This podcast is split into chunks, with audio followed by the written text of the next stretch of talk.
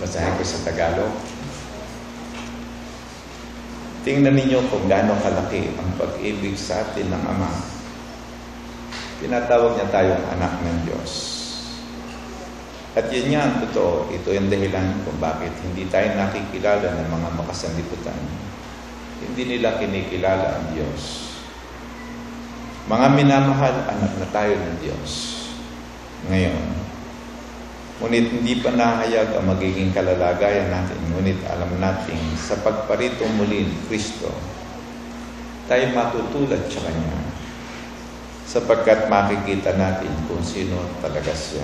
Kaya ang sino mang may ganitong pag-asa ay nagsisikap na maging malinis ang pamumuhay tulad ni Kristo. Tayo nalangin, O Diyos sa daming amang nasa langit.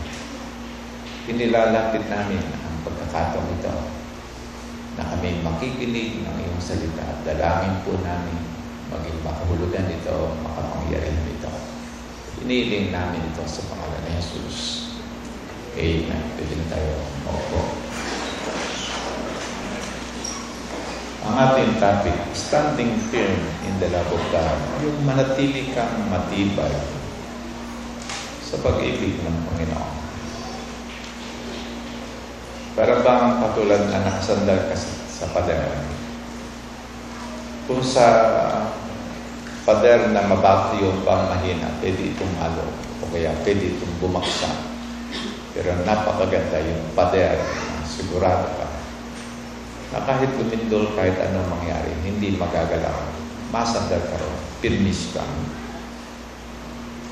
Sa daigdig na ito, alam natin na napakalupit na mga dinadala sa ating buhay. Mga tao sa daigdig na ito ay nagdurusa. Lalaki at babae, mayaman hanggang mahirap. Yung masasama at saka yung tinatawag nating mabubuti. Pare-parehas na sinasalakay ng iba't ibang problema ng bigat ng buhay. Pero meron talagang pinakamagandang kaaliwan lamang na po pwedeng matanggap ang isang nagdurusa. May marinig siyang umiibig sa kanya. At sa atin ito yung ating palagi ang comfort ng buhay. Meron tayong Diyos na umiibig sa atin. Lagi kong naipukwento sa inyo na nung akin nag-a-apply ng trabaho noon, itinanong sa akin ang pinakamahalagang pangyayaring naganap sa aking buhay. Hindi essay sa aking pag-apply sa trabaho, isang exam yun bang isalaysay yung pinakamahalagang pangyayaring naganap sa aking buhay. At ang aking ikinuwento ay yung naganap na pakikipagtagpo ko sa Panginoon. Yung pagkarinig ko ng mabuting balita tungkol kay Kristo at yung hipo ng Diyos sa aking buhay. Nagpasya ako tanggapin siya na Lord and Savior ng aking buhay. At naranasan ko yung isang hindi kayang ipaliwanag ng kaisipan. Ipinanganak akong magulit. That very day na tanggapin ko si Jesus Christ na Lord and Savior ng aking buhay, siguradong sigurado na ako na aking anak ng Diyos. At ang Diyos ay yung aking Ama nasa langit. At kung ano man ang magaganap na pangyayari sa aking buhay, kahit ako'y mamatay, meron akong katiyakan na ako'y pupunta sa piling ng aking amang nasa langit.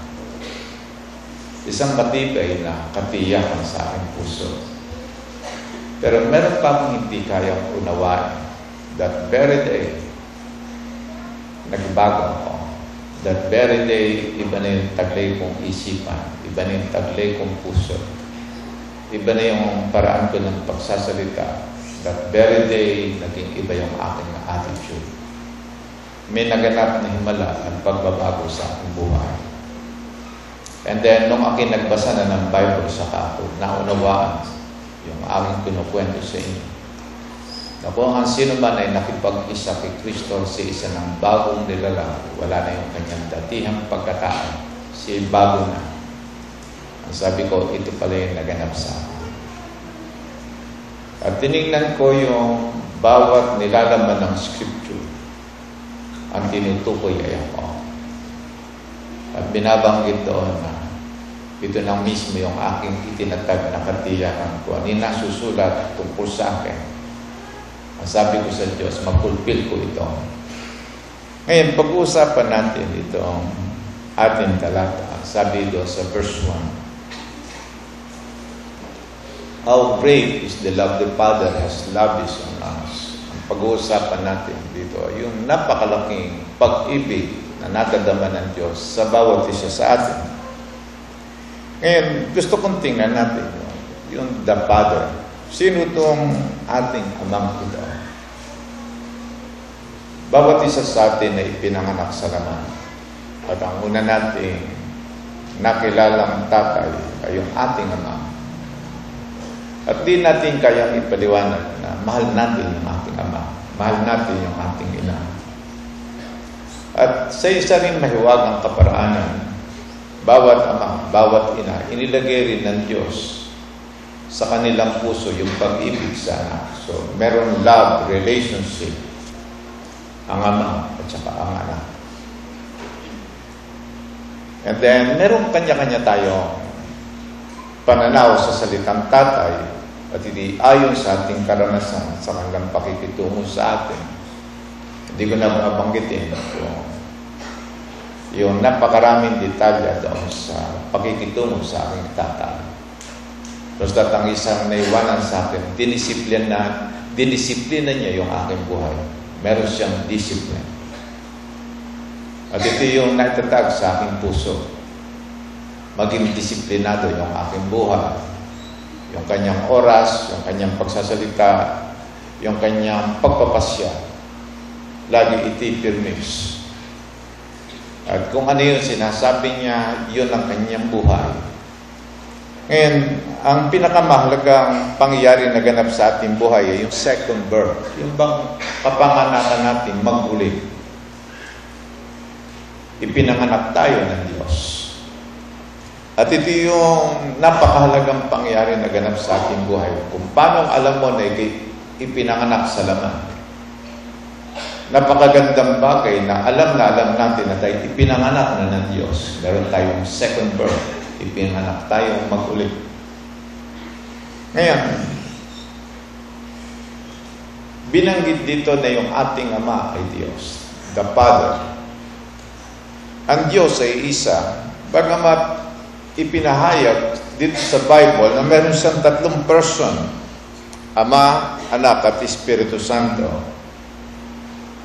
At isa yung kanilang taglay na attribute, yung Ama, yung Anak, at saka Holy Spirit. Lahat sila merong eternal life. Lahat sila ay almighty, all-knowing, everywhere, hindi nagbabago, immortal. And then, meron din silang moral attributes. At kaya ako binabanggit ang ganito paulit-ulit para makita natin, sino ba yung ating amang nasa langit? Sino ba yung ginagaya nating tatay? So yung ating amang nasa langit, ayon sa mga theologians, merong apat na moral attributes. Yung iba, lima.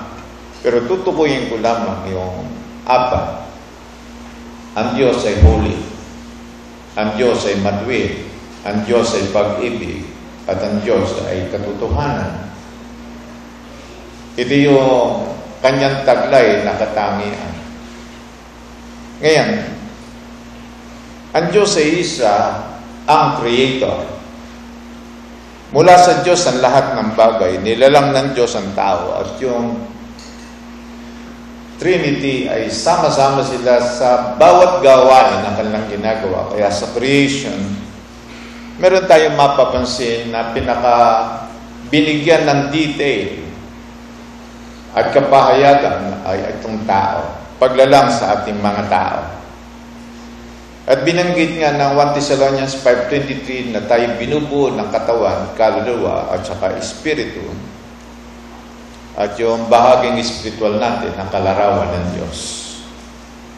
Tinalakay ko last time na yung ibang creation, ang kinausap ng Diyos ay ang lupa. Let the land produce yung mga puno, yung mga halaman. And then, ang sunod niyan, let the land produce yung mga hayop.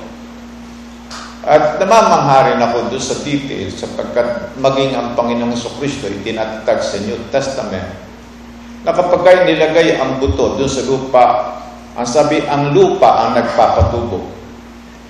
And doon yung decree ng Diyos na kung ano yung kanyang ipinahayag, iti kanyang papapangyarihin. Kaya lamang binanggit ko noong nakaraan na noon lalangin tayong mga tao, ang kausap, kapag gagalingan niya Diyos, sabi, let us make man in our image, in our likeness. Ang inilagay na materials o kaya yung sangkap sa ating mga tao, yung sangkap na taglay ng Diyos. So, tayo nang galing sa Diyos. Hindi tayo basta galing lamang sa lupa, bagamat yung ating katawang lupa ay galing sa lupa. Pero yung totoong tao ay yung nasa loob So, ang totoong tao, hindi nyo nakikitang ilong, hindi nakikita nyo mata, hindi nyo nakikita nyo kulay, hindi nyo nakikita nyo sukat ng kanyang katawan, hindi yung kanyang buhok, hindi yung kanyang muka. Ang totoong tao ay nasa loob. At ito yung kalarawan at kawamis ng Diyos. Ngayon, binanggit na ang pattern ng tao ay Diyos. At gusto kong bingyan ng pansin yung binanggit sa Colossians 1.15 para iugnay sa ating mga tao sa ngayon. Ang sabi dito, The Son is the image of the invisible God, the firstborn over all creation. Yung salitang firstborn, din nangangahulugan si pinanganak. Yung salitang firstborn, ang tinutukoy pagiging leader. Siya yung tagapanguna ng lahat ng creation. At siya yung image ng invisible God. And then sa kanya ipinatter ng creation ng unang anak ng Diyos na tao, si Adan. Si Adan na bumaksak sa kasalanan at napailalim sa pamamahala ng kingdom of darkness, yung plano ng Diyos, yung layunin ng Diyos sa tao na siya yung maging magtayo ng kingdom of God dito sa lupa, na siya yung tagapamahala sa ilalim ng pamamahala ng Diyos. Sapagkat binanggit ko rin noong nakaraan, na para lamang makapamahala sa kingdom of God ang tao ay kailangan niyang worship. Lagi siyang sasamba sa Diyos sapagkat binanggit natin noong nakaraan, during worship nagsasalita sa atin ang Diyos. Nagpapahayag ang Diyos sa atin. At ngayon, binanggit doon sa Romans 8.29 na kapag tayo nanalig sa Panginoong Kristo, ibabalik tayo doon sa nasirang plano ng Diyos sa tao. At ang sabi nga doon sa Romans 8.29, For those God foreknew, He also predestined to be conformed to the likeness of His Son. Kaya kung tinutukoy ito, pagkara nating ipanganak na maguli, saan patungo yung paghuhubog ng Diyos sa ating buhay. Isasubject tayo ng Panginoon sa iba't ibang pangyari at sitwasyon, iba't ibang learning, iba't ibang paghuhubog. Pero saan patungo yung ating anyo? At binanggit dito, na for those God foreknew, He also predestined to be conformed to the likeness of His Son. Yung salitang foreknew, magmula pa before the creation of the world, kilala na tayo ng Diyos. Ngayon, paano ito nalaman ng Diyos? Tanungin ninyo ang Diyos, hindi ko alam. Pero alam niya na sabi niya magmula pa before the creation of the world ay alam na niya tayo na kapag tayo nakinig na mabuting balita tayo mananalig. At alam din niya kung sinong bibitaw sa pananampalataya at mananatiling tapat sa pananampalataya. Alam niya yung bawat sitwasyon at pangyayaring daraan sa ating buhay. And then yung sabi niya also predestined, yung salitang pre, before na tayo ay lalangin ay meron ng destiny itinatag sa atin ng Panginoon. Meron ng destiny tayo. Na itinatag ang Panginoon, kaya lamang destiny ni, na itinatag ng Diyos kay Adan. Yung unang Adam, binigo ng, ni Adan ang Diyos. Sinira niya yung destiny na yun. At ngayon din ay meron din mga tao na maaaring sirain yung destiny na inilagay sa kanya ng Panginoon. Gusto ba ng Diyos na si Adan ay magkasala? Hindi. Nasaktan ng Diyos na magkasala ang tao. Nasaktan siya. At hanggang ngayon, every time na tayo gagawa ng kasalanan, nasasaktan ng Diyos. Marahil hindi lang natin pinapansin sapagkat inaakala natin siya Diyos, pero ang Diyos ay nasasaktan din. At ang dahilan ay dahil sa kanyang pag-ibig sa atin at napakataas ng layunin niya sa ating buhay. Sabi, itinatag ng Diyos na tayo ay maging kamukha ng kanyang anak to the likeness of His Son, that He might be the firstborn. Ito ginamit na naman yung salitang firstborn, leader among many brothers. So, kay Jesus Christ tayo ipapattern ngayon. Ngayon, nung maunawaan kay bagay na ito, magmula nung ipahayag sa akin ng Diyos ang tungkol sa aking ipinapattern kay Jesus Christ, pinag-aralan ko na. Sinimulan ko ng pag-aralan yung pagsasalita ng Panginoon, yung pakikitungo ng Panginoon, yung laman ng kanyang isip, yung kanyang damdamin sa ating mga tao, yung kanyang panukala at mga nais na gawin sa ating mga tao. Pinag-aralan ko yan sapagkat meron akong layunin na tularan ko sa Yeso Kristo. Bakit binabanggit kasi rito? Kailangan kong mag-conform to the, to the likeness of His Son. So, laman ang aking pananampalataya na mapangyari, mapulpil itong sinasabing ito ng talata tungkol sa akin. Ngayon, alam natin na inilagay ng Diyos ang tao upang maghari sa dito sa lupa. Hindi tayo alipin dito sa lupa. Tayo ang dapat na merong kakayanan na maghari. Yung salitang maghari, meron tayong authority upang magsalita dito sa lupa. Natatandaan natin si Jesus Christ nung si kasama ng mga lagad at si kasama dun sa, sa doon sa boat. Siya natutulog and then dumating yung malakas na bagyo. At takot na takot ng mga lagad sapagkat naglalakihan yung mga alon at yung hangin ay talagang dinadala ang, malalak, ang maraming tubig upang ilubog ang kanilang bangka. Kaya lamang ginising nila sa Yeso Kristo. And then, tumayo sa Yeso Kristo, sinabi niya doon sa malaking, malakas na hangin, pumayapa. And then doon sa alon, talagang pumayapa sa malakas na hangin, tigil. At tumigil yung malakas na hangin, pumayapa. Yung alon, paghahari sa nature. Kaya ko nabanggit itong bagay na ito, even no, ako nagsishare ng gospel noong 1970s, uh, nagkukusa ako magdala ng gospel that time, patungo ako ng Longos, wala pa coastal. Galing ako ng Bacoor, sa Bacoor nakatira yung kuya ko doon, ako nakikitira. And then, napakalakas ng ulan at nagkataon wala akong payong. Ang sabi ko, Lord, hinihiling ko, patigilin mo ulan, wala akong dalang payong. Ang sabi ko, magsishare ako ng gospel sa Longos, wala akong payong, patigilin mo ulan.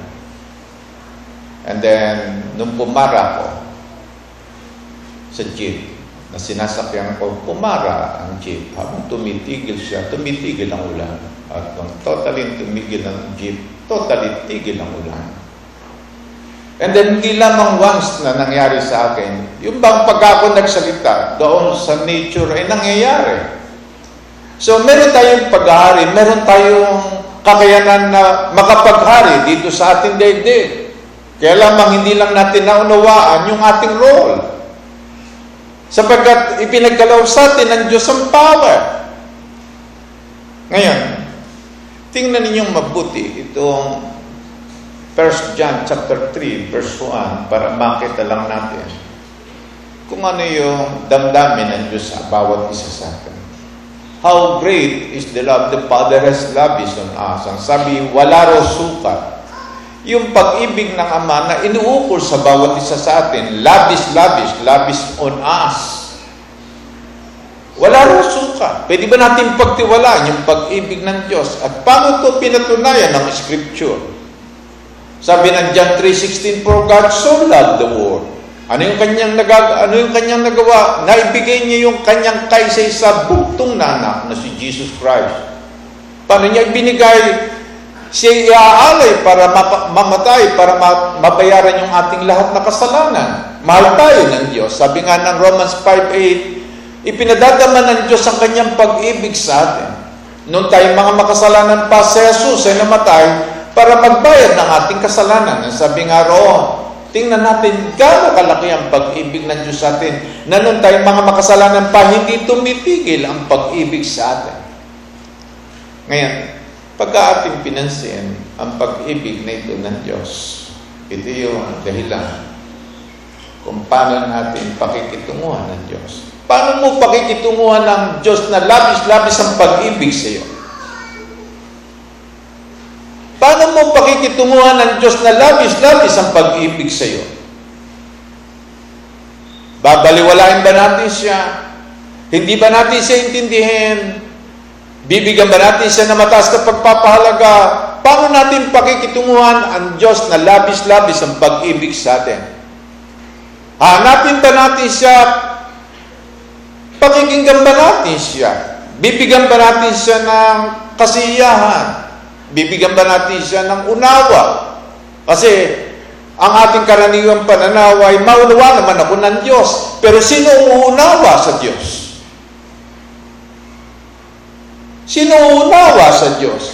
Lagi tayong one way na pakikitungo. Sabi nga rito, labis-labis ang pag-ibig ng Diyos sa atin that we should be called children of God. At ito na yung pinaka-extreme na nagawa ng pag-ibig ng Diyos.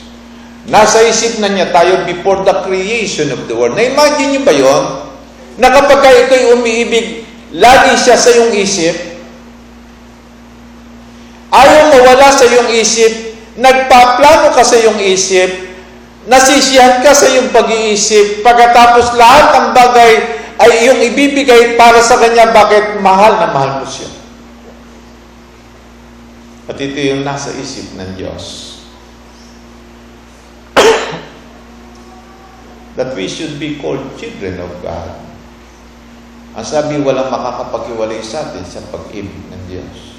Damdamin ng Diyos yun. Maaring sa ating tingin, nahiwalay ako sa pag-ibig ng Diyos. Hindi na ako mahal ng Diyos. Ikaw lang nagsasabi nun. Ang Diyos magsasabi, walang makakapaghiwalay sa akin. Walang makakapaghiwalay sa inyo sa akin sa aking pag-ibig sa inyo. Lagi ang pag-ibig ng Diyos ay tumitibok para sa akin. Ano man yung ating ginagawa, ano man yung sitwasyon natin, ano man yung pinagdadaanan natin sa buhay, ano man yung bigat na ating dinadaanan, meron mga nagaganap na pangyaring mahirap unawain, pero ninanais ng Panginoon na tayo magtiwala na tayo mahal na mahal niya. Bagamat di natin kaya unawain. Ang sabi niya, that we should be called children of God. Alam niyo pa yung naging sakripisyo ng Diyos para lamang magawa na tayo maging anak ng Diyos. Ikwento natin sa Greg. Paano ka nagawa ng Diyos na maging anak ng Diyos? Yung una natin naunawaan nang bumaksak sa kasalanan, yung unang Adam, ang naisip na ng Diyos ay yung pangalawang Adam.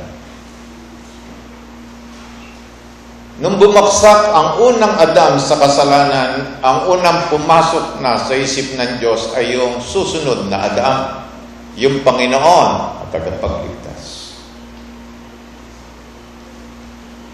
And din yung pag-ibig ng Diyos akin at sa inyo. Sapagkat yung unang Adan na tinatawag niyang anak ay lumihis, lumayo, bumitaw. Iniwanan ang kanyang pwesto. At di lamang yun ang pinakamatindi. Inilagay sa unang Adan yung Espiritu ng Diyos. At maunawaan ba natin na yung Espiritu ng Diyos, na taglay ng Diyos, ay sa rin taglay natin mga tao. Walang pagkakaiba yung Espiritu ng Diyos at saka yung Holy Spirit na ating taglay. Espiritu ng Diyos, Espiritu ng Diyos, Espiritu ng Ama, Espiritu ng, ng tao na tinutukoy ay Espiritu rin ng Diyos. Walang pagkakaiba. At yan ay dahil sa laki ng pag-ibig ng Diyos sa atin, inilagay niya, isinangkap niya sa atin the same Spirit na taglay niya. At huwag natin mamalitin yung bang Holy Spirit na taglay natin. Yung Holy Spirit na taglay ko ay inferior dun sa Espiritu ng Diyos. Hindi totoo yun. Equal sila. Ngayon, dumating sa takdang panahon ang pagnanais ng Diyos na makarating ang Kristo, kailangan niya yung pag-uukulan niya ng pangako. Ngayon, tingnan nyo, the promise comes by faith. Pero tingnan ninyo ang hinahanap ng Diyos. Paano niya may bibigay ang pangako sa tao? At natagpuan niya si Abraham. Sa napakaraming tao na isinilang sa daigdig nito na pawang makasalanan, si Abraham, by the way, ay isang likong tao bago siya kinausap ng Diyos. Isa siyang idolater isa siya ring likong tao. Kaya lamang nung marinig niya ang tinig ng Diyos, say merong puso na makikinig. Lahat ng tao makasalanan, for all men have sinned and come short of the glory of God. Meron tayong common thing. Meron tayong common thing na mga tao, sin. At yung sin ay transgression of the law. Yung sin ay yung bang pagsuwail o kaya pagsuwail dun sa salita ng Panginoon. Yun lamang, sin. Transgression doon sa salita ng Panginoon. Lahat tayo may transgression. Iba't iba lamang yung definition natin, iba't iba lamang yung palagay natin, iba, iba lamang ang pagsukat natin sa kasalanan for all men have sinned. Pero natagpuan niya si Abraham pero hindi pa niya nasa isip ang kingdom of God. Ang nasa isip lamang niya yung kanyang pangako ng Kristo. Tinawag ng Diyos si Abraham, Abraham, Abraham, pumunta ka sa lugar na ituturo ko sa iyo, iwanan mo ang iyong bahay, ang iyong tahanan, ang iyong dating pamumuhay, dadalhin kita sa isang lugar na doon magkakaroon tayo ng relationship. Tayong dalawa.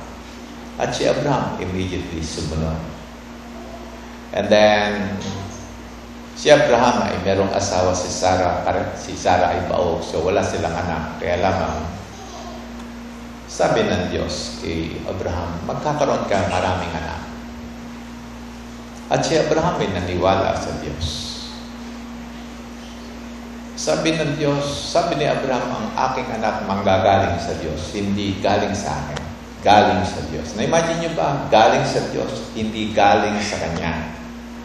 Kapag tinignan niya yung kanyang sarili, imposible siyang magkaroon ng anak. Pero nung siya makinig doon sa salita ng Panginoon, magkakaroon ng himbalang yung buhay, magkakaroon ka ng maraming anak. At doon nanalig si Abraham, Panginoon, hindi sa kanyang sarili, sa Diyos. Ang Diyos ang gagawa. At siya naniwala. Alam niyo yun ang isang napakagandang bagay na halimbawa ni Abraham. Pagka kayo nagbabasa ng scripture, pagtitiwala natin ito, sasabihin niya, imposible yan. Hindi imposible yan. Lahat ay posible sa Diyos. Sasabihin mo, hindi ko kaya yan. Ang sasabihin ng ating pananampalataya, kaya yan ng Diyos. Sasabihin ng ating sarili, mukhang mabigat na bagay yan. Sasabihin ng ating pananampalataya, is there anything too hard for the Lord? At mga ngatwirin tayo na talagang Mahirap na mga pangyari ang lahat ng bagay na kanyang binabanggit, pero sa Diyos ay walang imposible. Ipinapahayag yung ating pananampalataya. At yun ang mahirap nating unawain, bakit parang merong nagsusulong sa ating loob na magtiwala sa Diyos. Kaya lamang bagamat meron namang isang area ng ating buhay na tumututol, kaya lamang tayo ang siyang magpapasya. Magtitiwala ba tayo sa Diyos o hindi? Ngayon, to make the long story short, naging tapat si Abraham sa Panginoon. Lalo-lalo na na, age 99, sinabi ng Diyos, next year magkakaroon ka na ng anak. Nakakatawa naman kung kailan pa siya tumanda, saka siya magkakaroon ng anak. At si Sarah natawa. Bakit?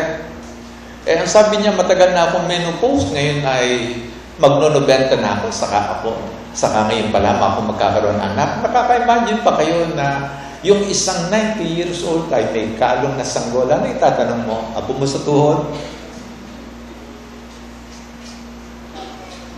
Ano yung tatanong mo? Apo mo sa tuhod? Ah, hindi. Hindi. Nagkamali ka. Alam mo, tingnan mo, di ba kamukha ko? Ano po to? Kahawig yan ni Abraham, di ba? Kahawig ni Abraham. Ano po to?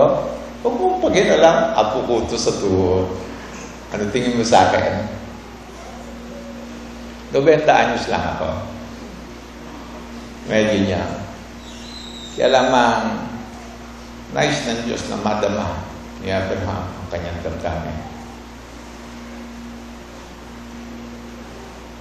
Nice ng Diyos na madama ang kanyang damdamin. Nung si Isaac ay almost 14 years old, Sinabi ng Diyos, ialay mo sa akin ang kaisa-isa mong anak. Immediately the following night, uh, the following morning, si Abraham sumunod sa Diyos. Hindi na niya ginising si Sarah. Ginising lamang niya si Isaac. No? Magpapaalam ba sa kay Sarah, Sarah, Sarah, gising ka. Meron akong pagpapaalam, itong aking anak, iaalay ko sa Diyos, papatayin ko mamaya-maya.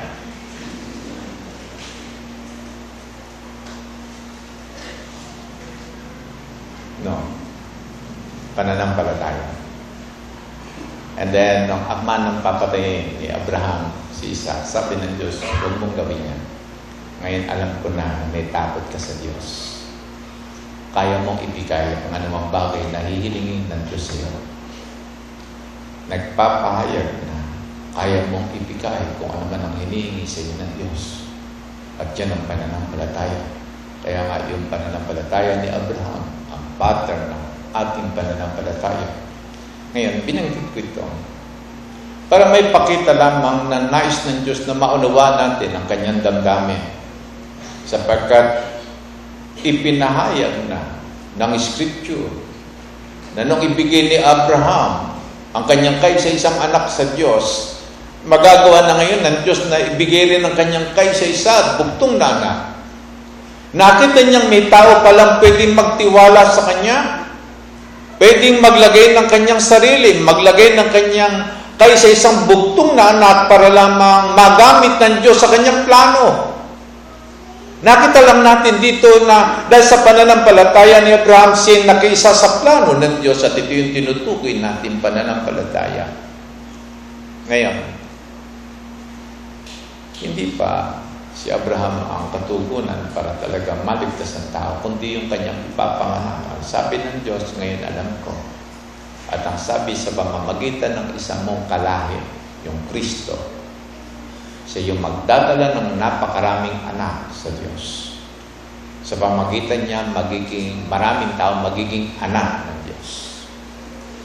And then, tinupad ng Panginoon, yung pangakong yun dumating sa ating panahon yung Kristo And then alam na natin, siya namatay sa krus. Pero hindi lamang siya namatay. Siya nabuhay din ng pangatlong araw at nagpapatunay na sa iyong Panginoon. Pero hindi lamang basta Panginoon sa iyong totoong anak ng Diyos. At sa pamagitan niya ay maaari tayong maging anak ng Diyos at nakita lang natin yung sikap ng pag-ibig ng Diyos para tayo maging anak ng Diyos pag-ibig ng Diyos. Ngayon, ito tanong. Totoo bang si Yeso Kristo ay anak ng Diyos? Totoo. Sa atin ba totoong totoo na si Kristo ay talagang anak ng Diyos? Paano ka makikitungo kay Yeso Kristo kung si totoong anak ng Diyos? Pangalawang tanong, naniniwala ka bang si nabuhay na maguli at nananatiling buhay? Reality ba sa atin na totoong nabuhay na maguli si Jesus Christ? Na kapag kasi nagsalita, iti kanyang ipatutupad, iti kanyang ipagagawa. Pwede ba natin panghawakan din yung kanyang salita? At kapag binanggit natin totoo na si anak ng Diyos, totoo ba talaga sa ating puso na si anak ng Diyos? At ito yung isang kamalian ng mga religious people nung panahon niya. Alam niyo, kanilang kamalian, ang nakikita nila yung physical body ni Jesus Christ. Hindi nila nakita yung totoong Kristo na nasa loob ng physical body ni Jesus Christ. Bagamat merong katunayan, ani katunayan si gumawa ng mga milagro kababalagang pinagaling niya, yung mga may sakit, pinalaya niya, inaalian naman sa mga espiritu, ipinakita niya na maging patay kanya na buhay na maguli. Pero hindi lamang yun. Nung siya mamatay siya na buhay na maguli at nagpapatunay na siya yung totoong anak ng Diyos. Ngayon, eto na ngayon. Papasok sa atin yung salitang pananampalataya. Ang sabi that we should be called children of God. And that is what we are. Sigurado ka na ba talagang anak tayo ng Diyos? Sapagkat ang pananampalataya ang magtatatag nito na tayo ngay anak ng Diyos. Pananampalataya. Yung pagsang-ayon natin. Para bang ang sabi nga ng scripture sa pamagitan ng kanyang latay, pinagagaling niya yung may sakit. Pero sino yung tumatanggap? Yung may pananampalataya. Yung may pananampalataya, lalapit sa Panginoon. Yung may pananampalataya, ipapahayag niya yung kanyang faith. Siya magpipray. Siya magsasabi, Panginoon, kailangan ko ang healing. Kailangan ko ang katugunan. Kailangan ko yung kagaanan sa puso. Kailangan, Panginoon, pag-aayos ng aking isip pag-aayos ng aking ugali, pag-aayos ng aking pagpapasya, pag-aayos ng aking buhay, pag-aayos ng aking direksyon ng buhay. Ngayon, tingnan ninyo yung binanggit sa verse 1, tayo anak na ng Diyos. Pero the reason the world does not know us is that it did not know Him. Alam daw ba ng mga tao sa daigdig nito na tayo anak na ng Diyos? Hindi pa. Bakit? Kapag tiningnan kasi yung ating anyo, mukhang hindi. Kapag tiningnan yung ating pagsasalita, mukhang hindi. Pagka tiningnan yung ating pakikitungo, mukhang hindi. Pagka tiningnan yung ating pamumuhay, mukhang hindi. Pero kapag nakita yung mga katunayan na kumikilos ang Diyos sa ating buhay, kumikilos ang Holy Spirit sa ating buhay, makakakilala sila sa Panginoon kapag malaya nang nakakilos ang Holy Spirit sa ating buhay. Ngayon, tingnan niyo yung verse 2. Dear friends, now we are children of God. Yan na ngayon ang ating katiyakan. Tiyak na ba kaya? Ilan dito tiyak na tayo anak na ng Diyos? Pagkataas ng kamay. Sigurado na kayo. Amen. Okay, tuloy niyo palakpak sa Panginoon. Tingnan niyo mabuti ang nag-iintay sa atin. Dahil sa tinanggap natin si Christ na Lord and Savior ng ating buhay, itatag na natin na tayo anak na ng Diyos. Tayo meron ng eternal life. Tayo na meron ng kaugnayan sa Diyos. Alam na nating mahal tayo ng Diyos. At remember, kapag ay pinanganak tayo ng Diyos, mamahalin mo ang Diyos. Okay, simple lamang illustration. Hindi ko kayang ipaliwanag. Bakit mahal ko yung aking ama at saka ina? Kaya niyo bang ipaliwanag yun? Bakit yung ibang ama at ina hindi ko mahal? Pero yung nanganak sa akin, bakit mahal ko? At ako'y meron ding dalawang anak. Hindi ko rin kayang ipaliwanag. Mahal ko sila. At doon yung makikita na kapag ka inilalagay ng Diyos sa bawat ipinapanganak na tao yung pag-ibig doon sa nanganak sa Kanya. At yung nanganak naman, inilagay rin ng Diyos ang pag-ibig sa Kanya. Pero ito yung higit na mahalaga. If you really believe na mahal ka ng Diyos, mamahalin mo ang Diyos. At ang dahilan sapagkat inilagay sa atin ng Diyos ang pag-ibig ng Panginoon sa pamagitan ng Holy Spirit. Mahal natin ang Diyos. Yun daw ang palatandaan na tayo anak na ng Diyos. Mahal mo ang Diyos. Dear friends, now we are children of God. And what we will be has not yet been made known. Yung magiging, uh, yung, yung darating daw na mga pangyari sa ating buhay, hindi pa rin maliwanag. Pansin ninyo, kakabanggit doon. Ang sabi, anak na tayo ng Diyos ngayon, ngunit hindi pa nahayag ang magiging kalalagayan natin. Ngunit alam natin sa pagparitong muli ni Kristo tayo matutulad sa Kanya sapagkat makikita natin kung sino talaga siya. Okay, eto ngayon ang isang katiyakan. Babalik uli si Jesus Christ. At ang sabi, makikita natin siya ng mukhaan And then, kaya lamang kapag binanggit na makikita natin siya ng mukhaan, biglang magbabago rin yung ating anyo. That time, magiging perfect yung ating na ngayong pagkakatulad kay Jesus Christ. Bakit makikita natin siya ng mukhaan? Paki-plus lamang 2 Corinthians 3, 17 and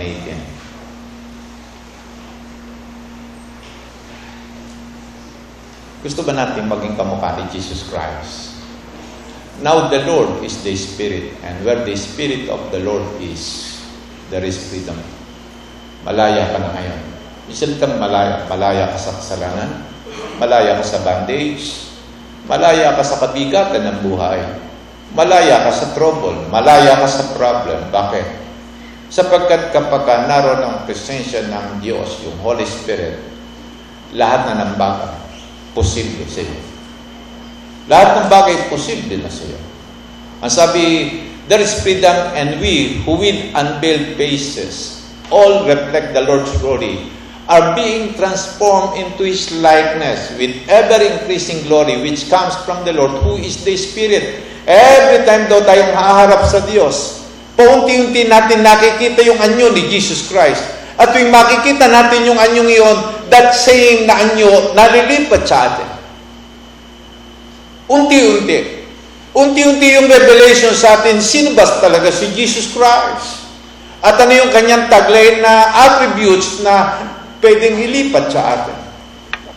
Kaya binanggit dito, every time na tayo sumasamba sa Diyos, every time na tayo harap sa Panginoon, mayroong kapahayagan sa atin ng Diyos. At kung ang Diyos natin ay maamo, dati nag-aalma ka sa bahay,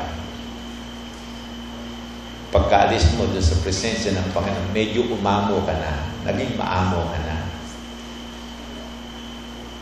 Noong bago ka sumampa sa Diyos, ang yabang-yabang mo. No? Na-imagine mo, bakit ka mayabang? Marami ka kasing pera, meron kang taglay ng power, poging-pogi ka, o magandang maganda ka, meron kang may pagyayabang. No?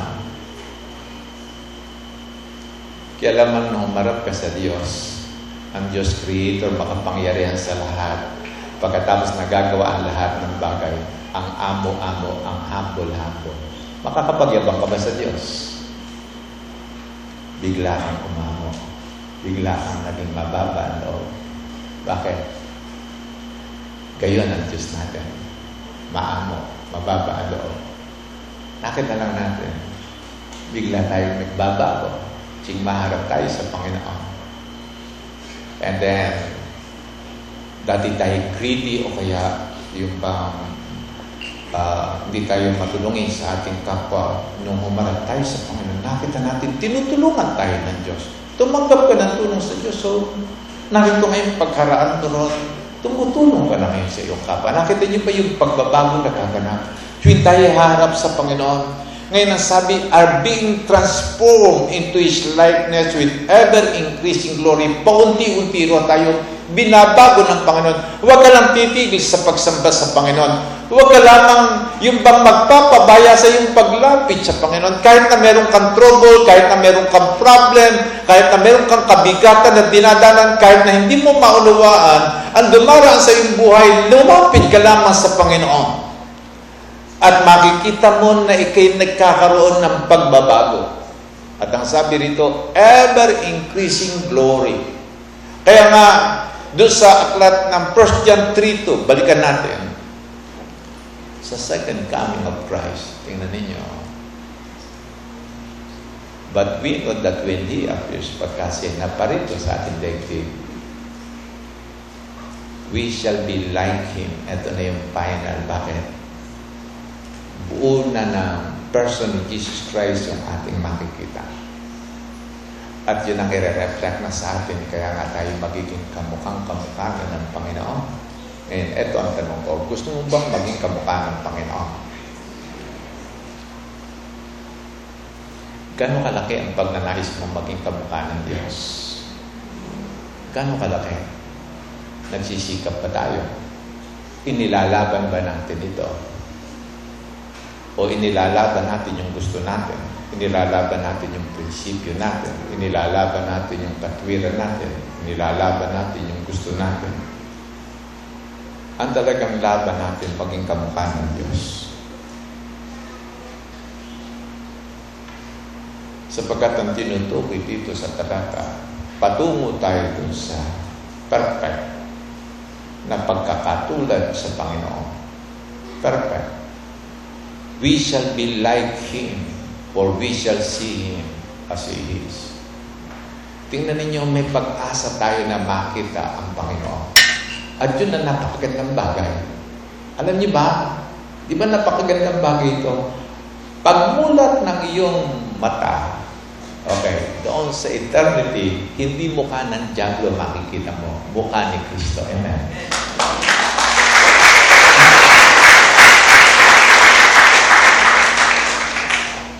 Di ba magugulat eh? Di ba? Ang inaasahan niyang makita ay Diyos.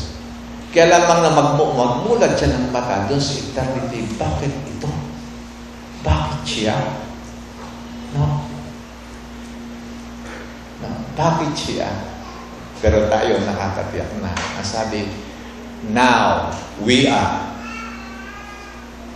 Sino nagsasabi? Ang scripture. Ano yung ating respond? Faith. Yes, Lord. I am your child.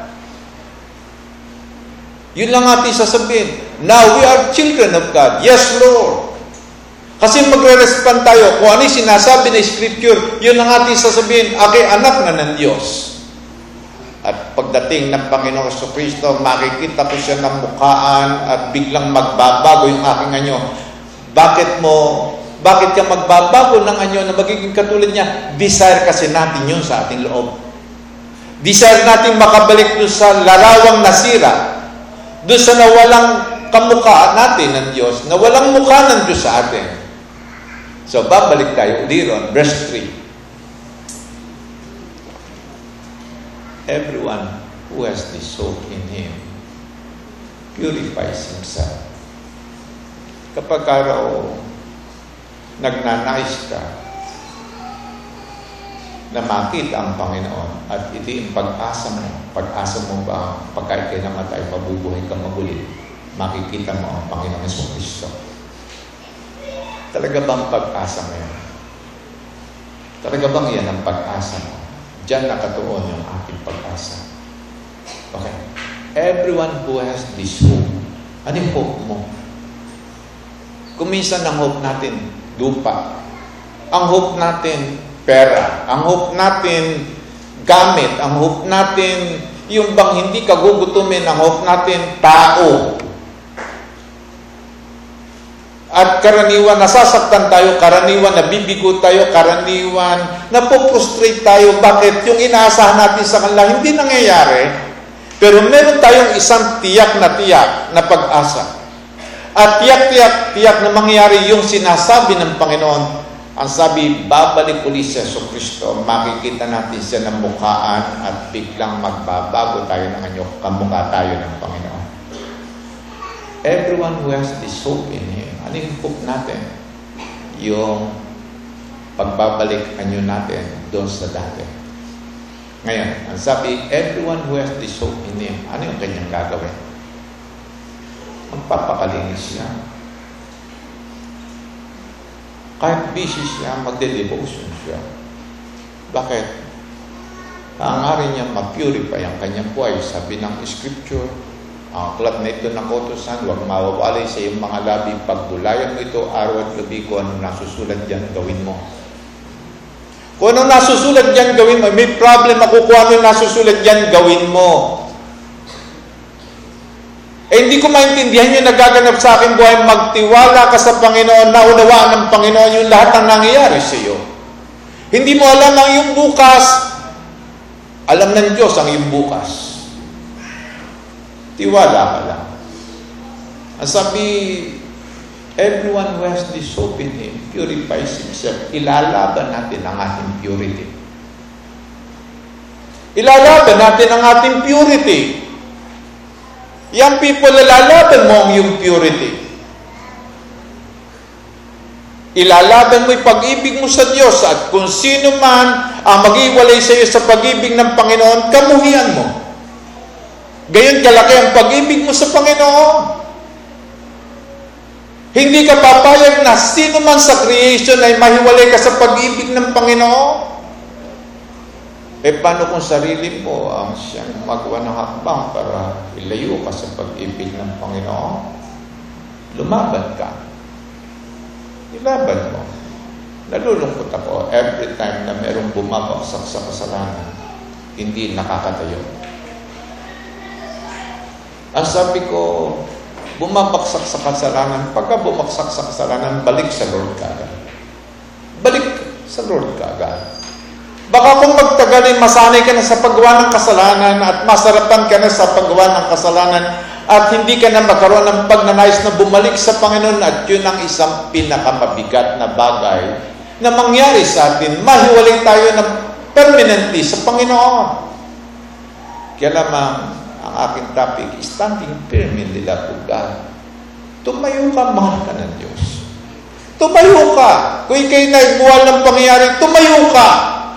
Pumirmis ka sa pag-ibig ng Panginoon, mahal ka ng Diyos. Nasilat ka, mahal ka pa rin ng Panginoon.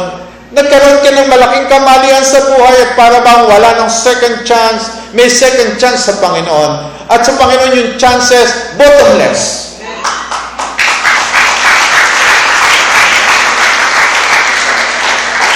Sa Panginoon yung pagbabago natin, yung chances natin, bottomless. Kung tayo man ay nagsasawa, ang Diyos hindi pa rin sawa. Ang sabi niya, everyone who has this hope in Him purifies himself. Ito yung laban ko, laban ninyo. Mag-purify ng buhay.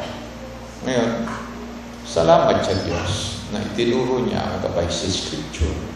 Yung una, bawat isa sa atin mayroong personal na hakbang na gagawin.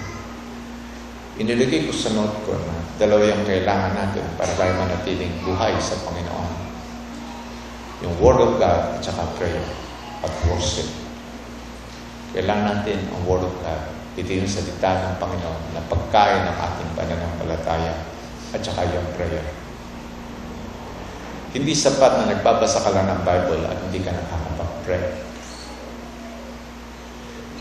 Last time, binanggit ko na ang prayer, it is connecting ourselves to God. Nagko-connect tayo sa Diyos pagka tayo nag-pray. At pagka tayo nagbabasa ng Scripture, nagko-connect ang Diyos sa atin. Nagko-connect ang Diyos sa atin. Pagka tayo nagbabasa ng Scripture, nagko-connect ang Diyos sa atin ng kanyang salita. At pagka tayo nag-pray, nagko-connect tayo sa Diyos. Ganito ang ginagawa ko kapag ako nag babasa na yung scripture, Lord, gawin niyo po ito sa akin. Na mabasa ko sa Elijah ay very serious sa Panginoon. Lord, inilalapit ko rin sa iyo ang aking sarili. Maging tagatulad ako ni Elijah. Maging serious ako sa iyo, Panginoon. Pagka nakabasa naman ako ng isang bagay na binabanggit, Panginoon, patawarin niyo po ako. Hindi ko nagawa ito. Pero this time, bigyan ako ng lakas ng Panginoon tulungan ako ng banal na Espiritu na magawa ko itong sinasabing ito pinagtitiwalaan ko ang Holy Spirit magbibigay sa akin ng lakas para magawa ko sinasabi ng Panginoon.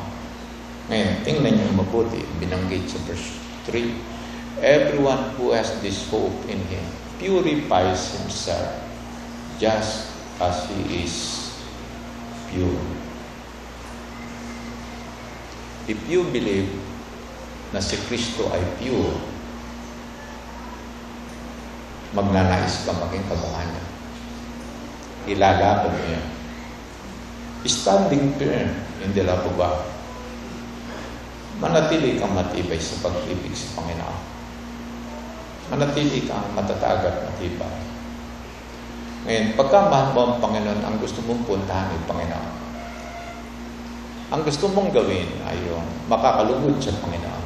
Ang gusto mong parangalan, hindi sarili mo, kundi Panginoon.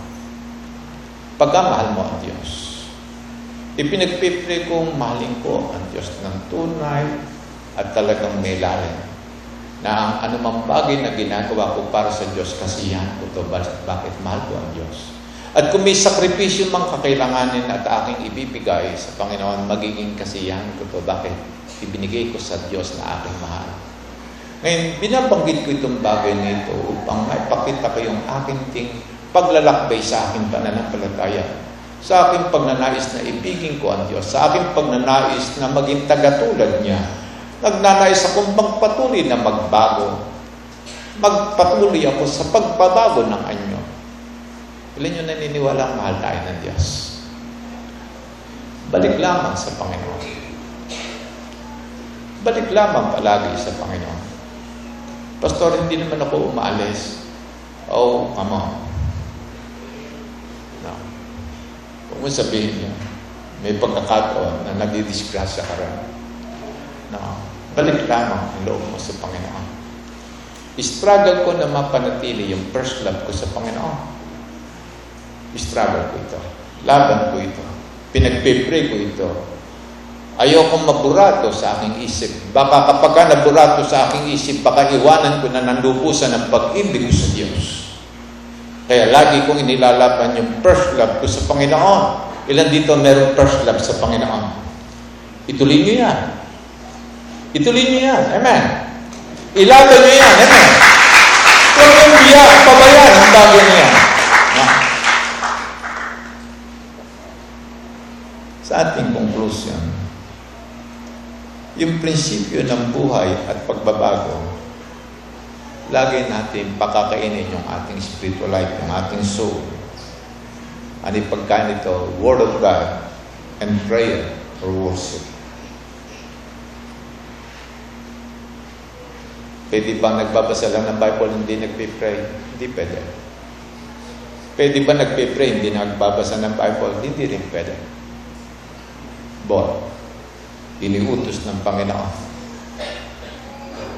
Yung salita niya, at saka yung prayer. Yung pangalawang kailangan natin, lagi kong ipinagpipray every time na aking merong binibitawang pangako sa Diyos.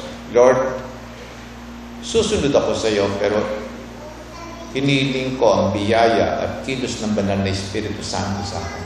Hindi ko magagawa ang lubos ang pagsunod nang wala ang kaloob ng Holy Spirit. Be filled in the Holy Spirit. Another, ilaban mo ang pananampalataya mo sa Panginoon. Laban lang. Ano man ang mangyari, laban lang.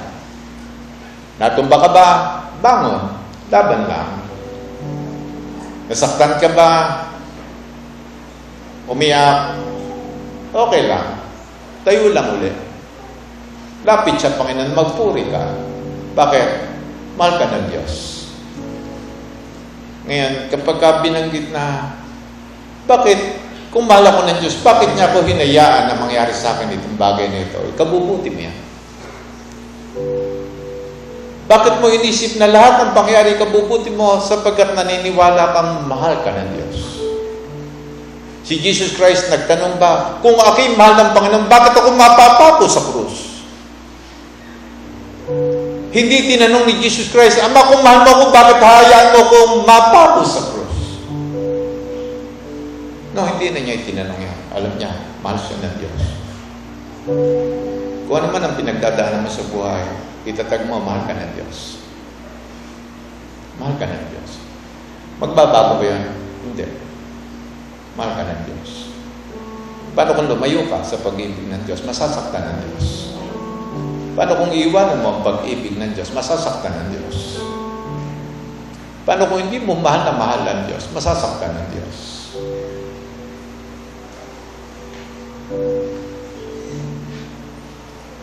At pagka hindi mo na mahal ang Diyos, sasabihin ng Scripture, kasalanan niya.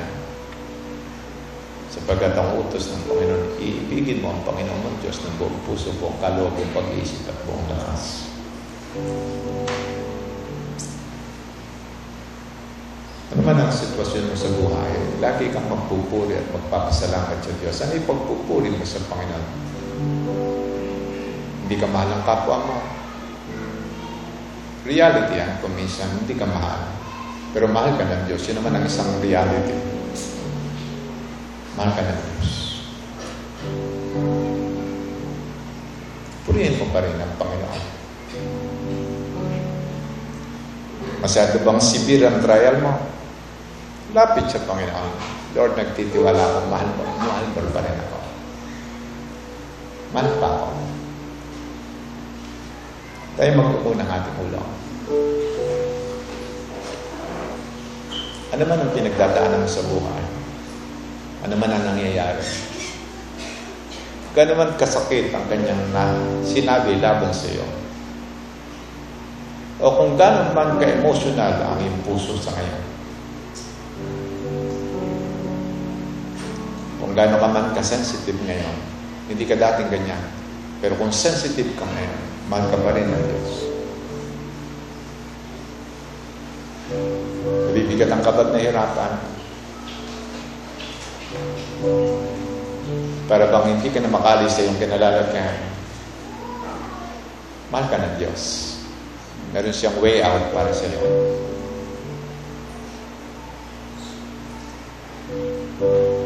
Sabi ng Scripture, in everything give thanks for this, for this is the will of God in Christ Jesus. Ano man ang sitwasyon mo, magpuri ka pa rin at magpasalamat sa Panginoon.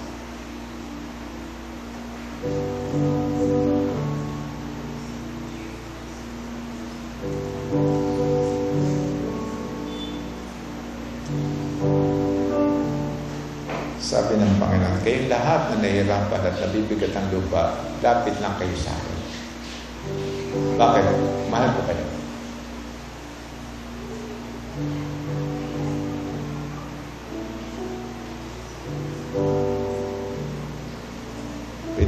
Sabihin, Lord, mahal din kita.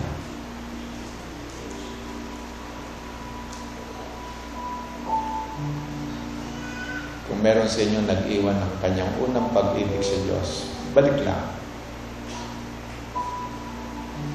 Kung meron kayong binitawan sa pag-ibig ng Diyos, hawakan niyo ulit. Kung meron man kayong pinabayaan, kaya sinira sa inyong relasyon ng Panginoon, balik lang, i-restore tayo ng Diyos.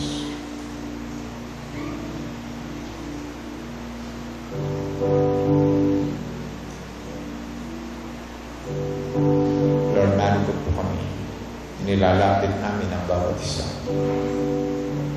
Alam niyo yung pinagdadaanan namin ngayon. Alam niyo yung kaganapan sa aming buhay. Alam niyo yung aming mga struggle. Alam din niyo yung aming mga sabit. Alam din niyo yung mga ginagawa ng kaaway laban sa amin at pinipigilan kami upang mahalin ka namin. Pero we believe mahal mo kami. We believe mahal mo kami at kami lalapit sa Diyos na punong-puno pa rin ang pag-ibig para sa amin. Katulad din ng prodigal son. Nung makita mo siya, nung makita siya ng kanyang ama, in-embrace siya ng pag-ibig. At yun din ang gagawin mo sa bawat isa sa amin. Madama namin yung pag-ibig ng Panginoon. Maaliw kami sa pag-ibig ng Panginoon. Salamat sa inyo, O Diyos, sa mga ganito. Sa iyo pong pag-ibig sa lahat ng mga ginawa niyo sa amin. Amin po inilalapit, O Diyos, yung mga may sakit sa pagkakataon. Yung magsasabi, Panginoon, pagalingin niyo po katawan. Pagalingin niyo sa Panginoon. Meron bang sugat ang puso rito? Basta merong nangyari sa bahay. Lapit lang sa Panginoon. Iko-comfort kayo ng Panginoon.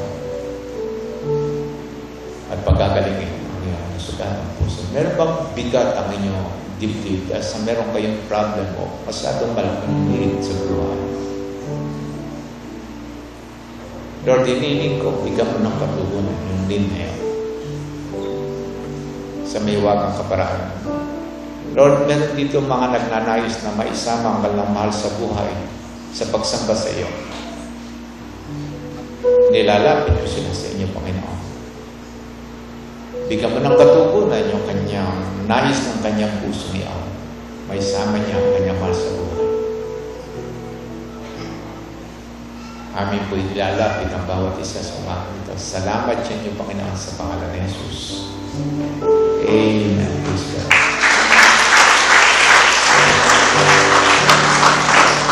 Meron bang po ng pagkakataon na kasama natin sa worship ngayong umaga. Nais namin kayong anyayan dito sa unahan for a special prayer. Meron ba? Yes.